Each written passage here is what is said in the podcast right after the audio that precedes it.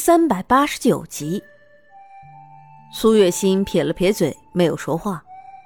英明这样说话没有分寸，沈炼知道了一定会生气的。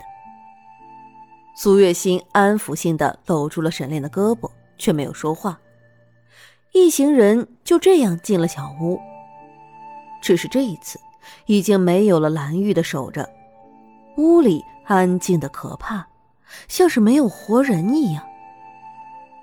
苏月心觉得有些奇怪，但仍然没有说话。爹，我回来了。英明走到床前，对着床上的人道。苏月心看着那张床，如果不仔细看的话，都看不出来那凸起的地方。床上终于是有了一些动静，但也仅仅只是维持了一瞬，并且床上的人并没有开口说话。爹，您就算是嫌我这个儿子不争气，那你也不能和自己的身体过不去啊，您这不好好吃饭，到底是在折磨谁呢？英明看了一眼床上那人，自顾自地和他说着话。床上的人依旧没有说话。族长，我也回来了。苏月心见英明说话有些吃力，索性便帮他一把。果然，床上的人在听到苏月心的声音的时候，立马就从床上坐了起来。你这个逆子，这个女人就是一个祸害，你为什么不听老子的？赶紧把这个女人赶出去，不然的话你就不要叫我爹。老者面色阴沉得很。爹，人家都已经成亲了，她的丈夫这一次也跟着她一起过来了，你就不要总是针对人家了，好不好？英明跟老者打着商量。老者一听说苏月心的丈夫也在，面上的表情顿时变得有些尴尬起来，但他毕竟也是一族之长，什么大风大浪没见过，于是他的神色立马就恢复了。不知道两位来我苗疆是要做什么？老者看着苏月心和沈炼问。我们是来避难的，京城里有一个很讨厌的家伙一直在追着我们，我们也是不得已才会到这里来的。苏月心掐着沈炼的手，示意他不要说话，而他自己却说道。是吗？老者抓了抓自己的胡须，面上的表情不知道为什么竟然还带了2分得意，大概是他骨子里已经把苏月心当成了一个坏女人，所以在听到他蒙难的时候才会这么得意。爹，他们是我请过来的客人，你就不要针对人家了。英明说完之后就被老者赏了一个白眼。你这个逆子，你是想气死你老子啊？老者虽然态度还是很恶劣，但是比之前要好上了不少的。苏月心知道自己真的可以留下来了，她看了一眼沈炼，面上的表情也变得轻松下来。就这样，在老者的默许之下，苏月心和沈炼得以留了下来。说实话，苗疆的军队规模比京城的小了不少，沈炼刚进去的时候还被刁难了一番。沈炼知道英明其实是故意的，这些人的难堪也可能是英明受益的。不过过程虽然不是很美好，但至少结局是美好的，沈炼最终还是如愿以偿地留在了苗疆军中，做起了大将军。以前的庆王似乎真的已经销声匿迹，再也找不到任何的行踪。五皇子派了好些人去找，都没有找到沈炼和苏月心的身影，反倒是听说在苗疆出现了一位能征善战的沈将军。林子瑜几乎是一听就知道了，那位沈将军一定就是沈炼，但在五皇子的面前，他还是守口如瓶的。那位沈将军出现的还真是及时啊！五皇子气得捶胸顿足的，他本来是想要征讨苗疆的，现在苗疆出现了这么一个能征善战的人物，他还怎么去打？太子殿下，如今国库空虚，本就不适宜这样的长期作战。依本相看，不如休养生息，待找到了机会再去攻打苗疆也不迟啊。林子瑜趁机说的。现在也只能如此了。五皇子头一次赞同林子瑜的说法。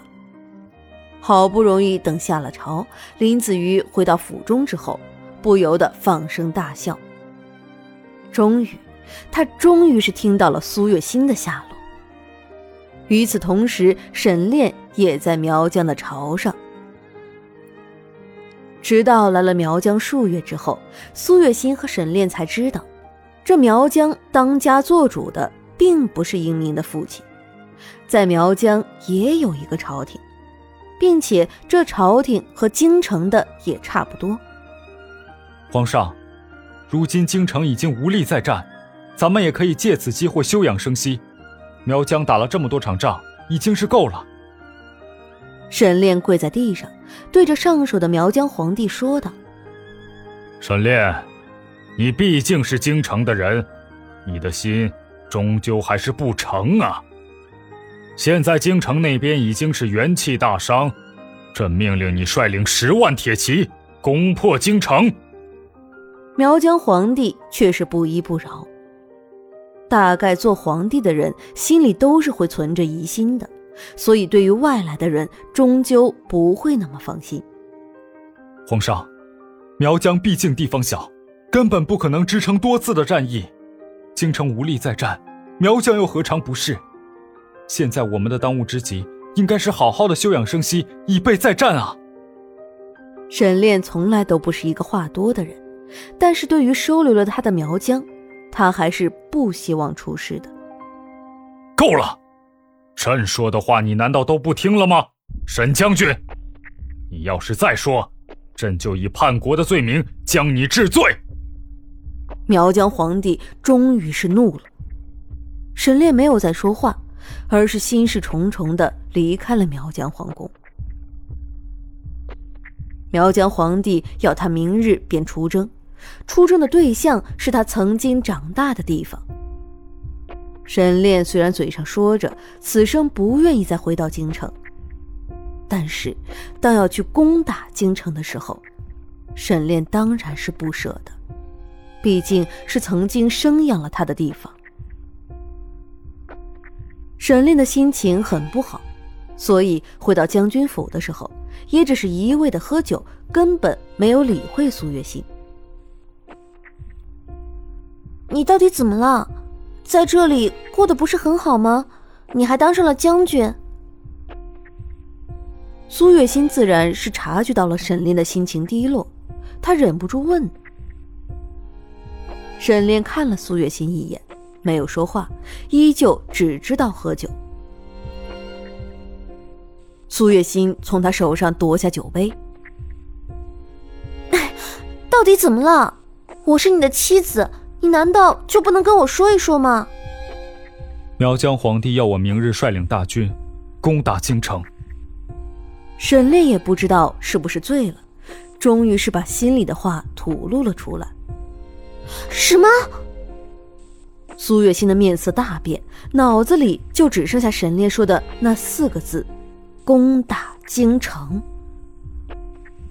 虽然他对京城那个地方并没有多大的感触，但是原主有啊，原主从小就在京城长大，自己的家园就要被自己的丈夫带人毁掉，那种滋味自然是不好受的。苏月心一下子也沉默了，不知道该说些什么了。她沉默了好长的时间，在沈炼都以为他是被吓到的时候，他终于是抬起了头，看向沈炼。你能不能不要去？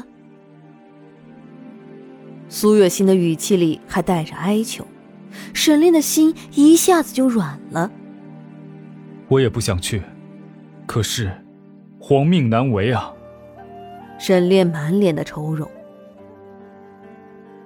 可他根本就不是我们的皇上啊，你为什么要听他的？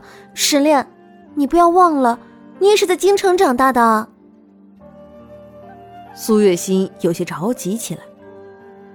可你别忘了，我们现在是在苗疆啊，如果不在苗疆，我们还能去哪里？沈炼的面色变得有些难看起来，他也不想做这样的事情，可是苗疆是他和苏月心最后能藏身的地方，不留在这里，他们还能去哪儿？